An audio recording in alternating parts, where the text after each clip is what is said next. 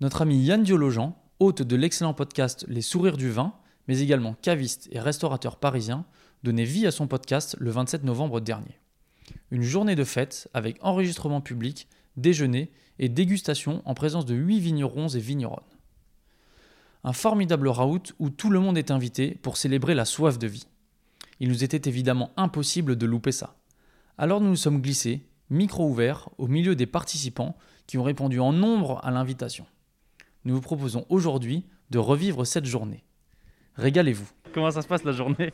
Ouais, C'est énorme. D'abord, euh, je suis ravi de voir euh, tous ces vignerons euh, en train de se parler avec nos auditeurs. Nos... C'était ce que je vois là, avec autant de sourires, de ferveur. Ils me font penser à des marins, tu vois, des marins qui. Là, il fait un peu frais, on est dehors, euh, mais ça goûte, ça discute, ça échange. Euh, J'entends des, des jeunes euh, qui, sont, qui sont en train de se passionner, qui posent des questions euh, à certains vignerons. Tout ça, c'est un terreau de culture, c'est une fermentation euh, que, que- que je trouve que je trouve admirable.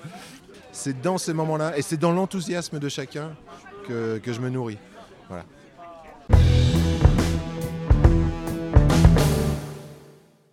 Bah écoute, je suis venu ici euh, pour parler de vin, pour goûter du vin et pour échanger avec des copains.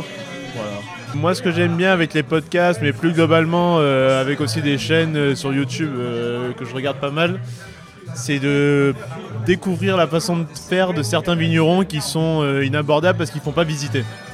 Donc ça, c'est vrai que ce serait intéressant. je pense à des grands vignerons, que ce soit Renault ou d'autres. Qui font pas visiter, qui sont difficiles d'accès et qu'on pourrait découvrir au travers de podcasts, ça serait pertinent. ouais. Est-ce que tu as déjà découvert des vignerons, des vigneronnes ou des personnalités du monde du vin grâce au podcast que tu écoutes Euh, oui, en effet. En écoutant en fait euh, les podcasts enfin, que tu fais et ceux de Yann, j'ai découvert des vignerons et des vigneronnes. Euh, et c'est génial parce que tu rentres dans leur univers et c'est comme, euh, c'est comme une espèce de bulle intemporelle où tu, tu rentres dans l'intimité de chacun. Et je trouve ça génial. Enfin, moi, j'écoute énormément de podcasts parce que je fais beaucoup de routes du fait que je fais des vins partout dans la Loire, donc je suis les parcelles. Et c'est euh, mon fuel en fait. J'écoute des podcasts tout le temps. Jérôme, bon, tu es déjà passé dans le, dans le podcast de Yann. Oui, monsieur. Est-ce qu'on peut se mettre d'accord sur le fait que tu as la plus belle paire de chaussures de ce podcast?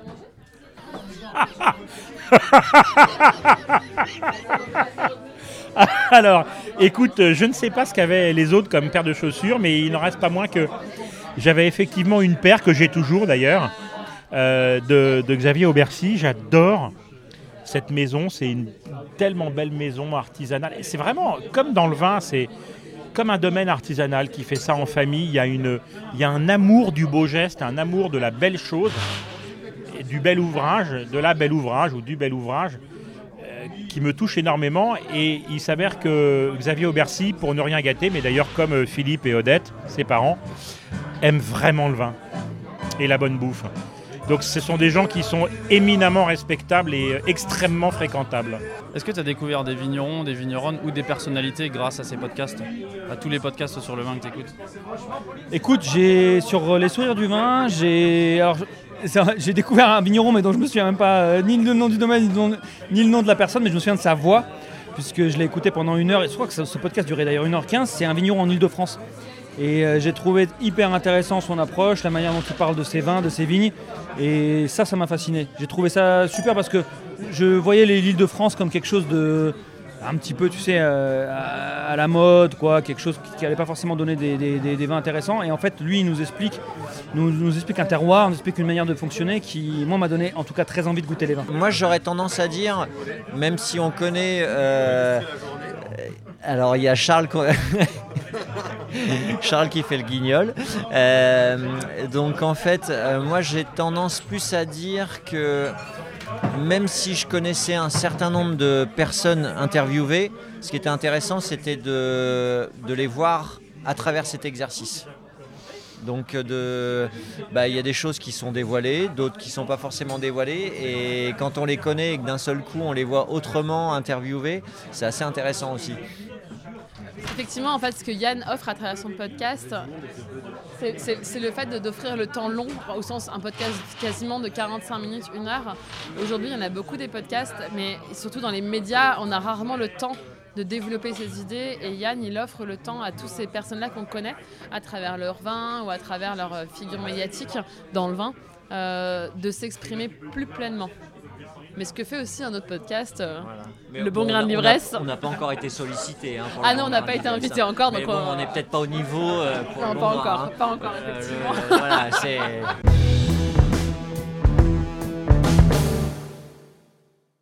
Bon, qu'est-ce qui vous amène ici aujourd'hui? Bien la bonne soif, euh, même par temps frais. Euh, il paraît que ça rafraîchit le vin et que ça le rend d'autant plus délectable. Vous êtes un fan des Sourires du Vin? Le podcast de Yann Oui, oui, oui, mais Yann, euh, Yann que je connais depuis longtemps, depuis au, Marcheur. euh, mais oui, bien sûr, bien évidemment. C'est- cool d'avoir des, des- paroles qui soient, euh, entre guillemets, raisonnées, détendues, et sur des, qui plus est sur des nouveaux formats. comme le podcast sur Insta, etc. Enfin, ça sert la cause des vins, des vins sans saloperie. et c'est important d'avoir ça à Paris, en tout cas, ouais, carrément. Et ben, euh, là, en l'occurrence, moi, Bernard Baudry, je ne le, le connaissais pas. Euh, je, connaissais de, je connaissais de nom euh, Bernard Baudry, bien évidemment. Je ne connaissais, pas son- fils, Mathieu. Et notamment, qui, donc, qui a, un chinon qui est remarquable, ça, bien évidemment, c'était connu. Mais, mais un, un- un autre truc, que, en l'occurrence aujourd'hui, que j'ai vraiment bien découvert et que j'ai bien goûté, c'est. Euh, c'est. euh, ah, je me rappelle plus du nom du vigneron. Je commence à avoir envie pas mal. Mais c'est ce, vigneron qui fait, guingue- qui fait go- guinguette, oui, il me semble, guinguette, et qui a un chenin qui est mais remarquable. Une bombe en 18, j'ai jamais bu un chenin euh, aussi tendu, aussi minéral, enfin un canonissime. Non, mais vraiment, que ce soit euh, via le podcast ou là, à l'occasion cet après-midi, euh, voilà, on est, on, est toujours, euh, on est toujours là sur de la. Enfin, la découverte est toujours, est toujours, est toujours euh, à portée de verre. Le domaine de Rochebleu à Janière. absolument, ouais, absolument, c'est ça. Donc euh, la biodynamie, oui, ça m'interpelle parce que j'ai des vignerons, euh, enfin on goûte beaucoup de vins, il y a des, des vignerons qui travaillent en biodynamie, ils font des vins qui, qui sont juste délicieux. Donc, euh, donc je me dis, est-ce que c'est parce que ce sont des, des, des grands vignerons, ils ont des grands terroirs, sûrement les deux, mais si la biodynamie elle amène en un, un plus, ben, pourquoi pas? Parce que veut-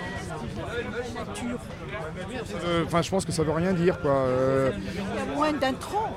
Il y a quasiment, normalement, le vin nature n'a quasiment pas d'intrants. Il y a un label qui vient d'être lancé sur euh, les, vins, les, les vins nature. Oui, oui, il y a eu un mouvement qui allait dans le sens du vin naturel, mais, mais tous les bons vins devraient être naturels. On devrait plus parler des vins euh, euh, pollués par la chimie que des vins nature, parce que euh, c'est comme la bio, ça devrait être quelque chose de naturel. Et aujourd'hui, on, a l'air de vouloir classer les vins par rapport à la, bio, la biodynamie. Non, non, il vaudrait mieux qu'on parle des vins qui sont plutôt chimiquement pollués. C'est aussi votre blanc. Hein. Je suis d'accord, hein. c'est vraiment très bon. Fruité, je en prends- Il est fruité, pas, pas- il est fruité et pas dans la minéralité. Ah non, c'est vrai, c'est vrai, c'est vrai. Vous avez l'air de vous y connaître pas mal en vin, euh, madame, quand même. Vous êtes passionnée? Je suis passionnée par les vins. Alors je m'y connais par, de manière empirique. Comment vous êtes arrivé au vin? Comment est-ce que vous avez été initié au vin et au bon vin? Euh, ben parce que j'ai un père qui était euh, un amateur aussi, euh, donc il avait une cave. Et donc depuis petite, euh, voilà, j'ai été initiée euh, voilà, comme ça, de cette manière. C'est la transmission paternelle. C'est quoi vos premiers souvenirs de dégustation? Le premier souvenir de dégustation, c'est à Châteauneuf-du-Pape qu'avec ma sœur, nous avions piqué pour une surprise partie, pour une boum. Et c'était à Châteauneuf-du-Pape Grand Cru, je sais pas, un truc euh, qui valait un prix fou. On l'a pris en cachette, on l'a bu comme ça avec deux, deux bouteilles avec des copains. En fait, voilà, je crois que c'est la première. C'est- ça aussi le vin en fait, c'est- c'est des moments de partage et de convivialité avec des copains ou une communauté élargie finalement, donc c'est ça que j'aime dans le vin.